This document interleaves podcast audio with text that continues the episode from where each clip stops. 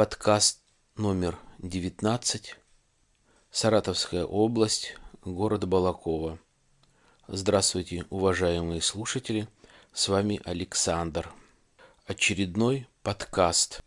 Огромное спасибо за предоставленные треки Юстасу, талантливому композитору из города Ташкент Узбекской Республики. Сегодня подкасте задену несколько тем таких жизненных, я думаю, вам будет интересно. Давно не говорил, не высказывал свое мнение об Украине. Скоро выборы. Кто будет президентом?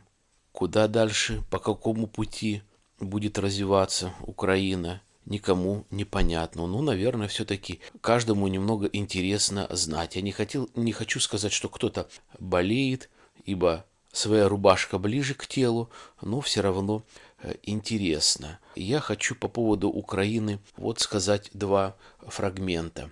Прочитал как-то в Твиттере, видать, в шутейной форме просто э, Жириновский сказал, Украина бесится, не может, типа, навести сама у себя внутри порядок, а давайте, говорит, поделим Украину между Польшей и Россией. Ну, в принципе, нормальное такое хорошее суждение. Действительно, если они не могут ничего сделать сами. И еще, моя жена из Курской области, э, я как-то говорил уже в подкастах предыдущих, и, соответственно, часто звонит своим родителям, там недалеко граница Украины, и, соответственно, разные родственники по тем или иным делам выезжают из района и где-то как-то все равно встречаются с людьми по работе, там, э, еще по каким-то делам, и рассказали вот такие вещи. Сельская местность, скажем так, э, населенный пункт, где, ну, в частности, не один, можно сказать, э, много населенных пунктов, где практически идет граница посреди улицы, то есть по одну сторону улицы Украина, по другую сторону Россия. Живут люди, как э, мне рассказывали, и жили там 20-30 лет нормально, соседи, хоть и разные республики общались, уважали друг друга. А здесь, после вот этих событий э, на Украине, э, вдруг поменялось отношение украинцев к русским. То есть э, высказывали мнение, что как-то холодно начали относиться к русским, а зачем вы нам нужны, давайте закрываться и так далее. Вот что это такое?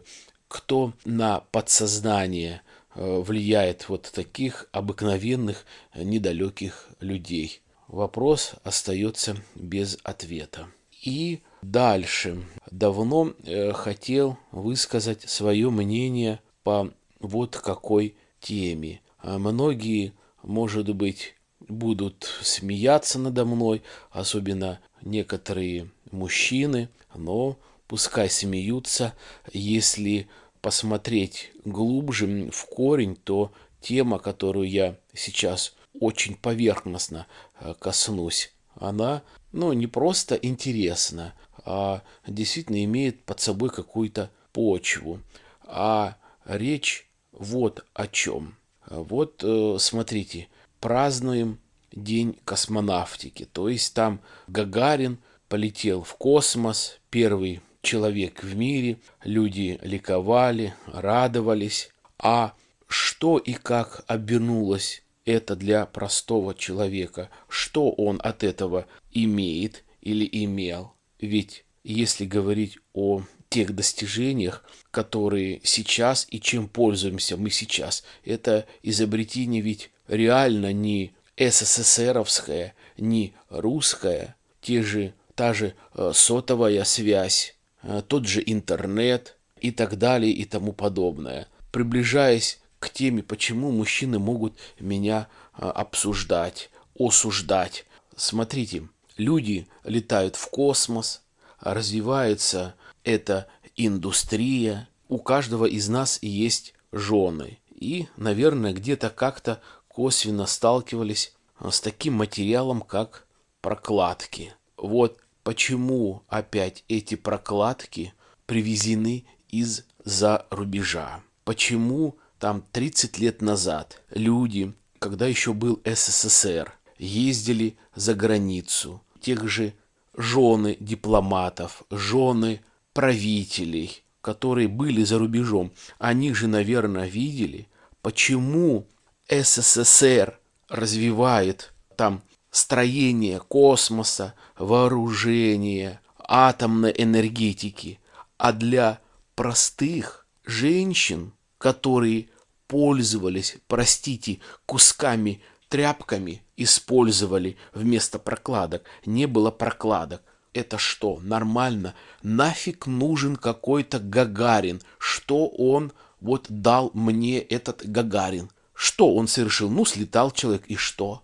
Я пользуюсь сейчас интернетом, сотовой связью, другими инновациями 21 века. Это может быть поскольку постольку Э, не благодаря Гагарину. Да, где-то было развитие, но вырваны огромные деньги из бюджета СССР. Эти бы деньги лучше бы были отданы, чтобы производить что-то. Я знаю случаи, коли я учился в училище гражданской авиации и работал в сфере гражданской авиации, и являюсь э, офицером запаса, э, служил э, в армии в действующем истребительном полку. И знаю не понаслышке. Были спроектированы э, большие самолеты, бомбардировщики, в которых не было даже туалетов. То есть я имею в виду дальняя авиация, когда самолеты, большие самолеты, бомбардировщики – летели на, дальнюю, на дальнее расстояние, у них даже не было туалетов. Я слышал интервью летчиков, которые летали в то время. Корреспондент задает вопрос, как же вы летали, если перелет шел 6, 8, 10 часов? Как же, куда вы ходили в туалет? Ну, вот так вот, каждый что как мог приспособиться то есть в ведро. То есть, как они говорят, тогда мы, молодые коммунисты, нам даже было стыдно сказать о том, что «а давайте туалет сделаем в самолете», чтобы люди, которые летят в бомбардировщики э, на дальнее расстояние, дальняя авиация, чтобы могли просто нормально за 6 часов ходить в туалет изобретены, наверное, в то же время были, может быть, какие-то э, специальные памперсы там для космонавтов или же для подобных людей и для подобных целей. Но опять-таки, а что для народу? Что народ от этого что-то имел? Почему такое отношение было к э, обыкновенным, нормальным людям? Я, я не понимаю. Я не понимаю вот это вот развитие, вкладывание денег в космонавтику. Это раньше было. Каждый человек хотел э, полететь в космос. А сейчас, судя по информации, а информация э, исказить такие факты, информацию, никто связываться с этим не будет. А сейчас людей нету, чтобы могли пойти учиться э, в отряды космонавтики то есть э, выступают начальники училищ и других э, учебных заведений, которые бьют тревогу и говорят о том, что нету у нас людей, которые бы хотели пойти в отряд космонавтов. Здесь э, две причины. Первая. Сейчас молодое поколение гораздо слабее по здоровью. И говорит, мы уже даже не предъявляем те требования к этим людям, которые изъявили бы желание и изъявляют желание э, быть в отряде космонавтов, мы даже не предъявляем это, эти требования, но они занижены. И даже занижены не всегда выполняются требования по здоровью. Это первая сторона. Вторая сторона – это что касается денег.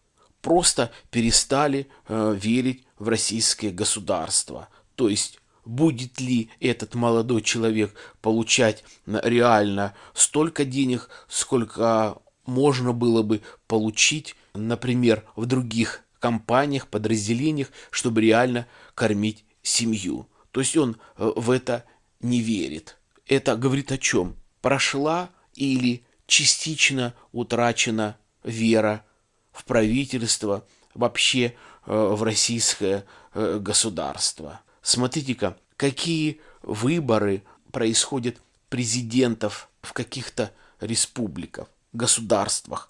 Там это целый праздник, чуть ли не государственный праздник. Люди ликуют, люди поздравляют друг друга, что будет избран другой президент, там будет другая власть. А у нас что? Да нашим пофиг все.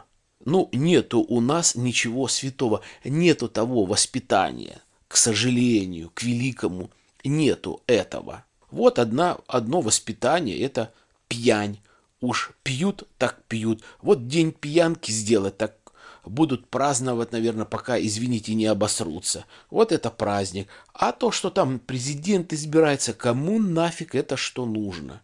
Кто-то хочет со мной поспорить, пожалуйста, пишите письма, высказывайте э, комментарии. Ну, я вот и хотел поговорить с вами, э, вернее, просто высказать свои мысли вот на эту тему. Подкаст получился короткий, но я думаю, многие с этим согласны, многие с этим сталкивались и встречаются. Почему идет такое развитие тех отраслей и той индустрии, что не связано с обыкновенными людьми, что они не могут посмотреть, пощупать, почувствовать. У нас машины, автомобиля даже нету нормальной. Порнография ВАЗ, Жигули. Все. Никакой машины своей нету, даже автомобиля своего. То есть все туго. Оптики нету. А, раньше была, были фотоаппараты Зенит Е.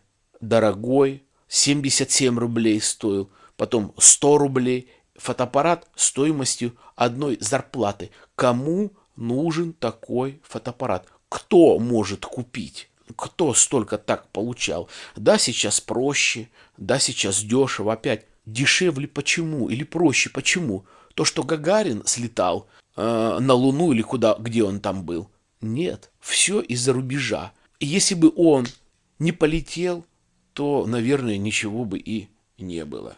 На этом все. Я желаю вам благополучия, удачи, понимания и успехов.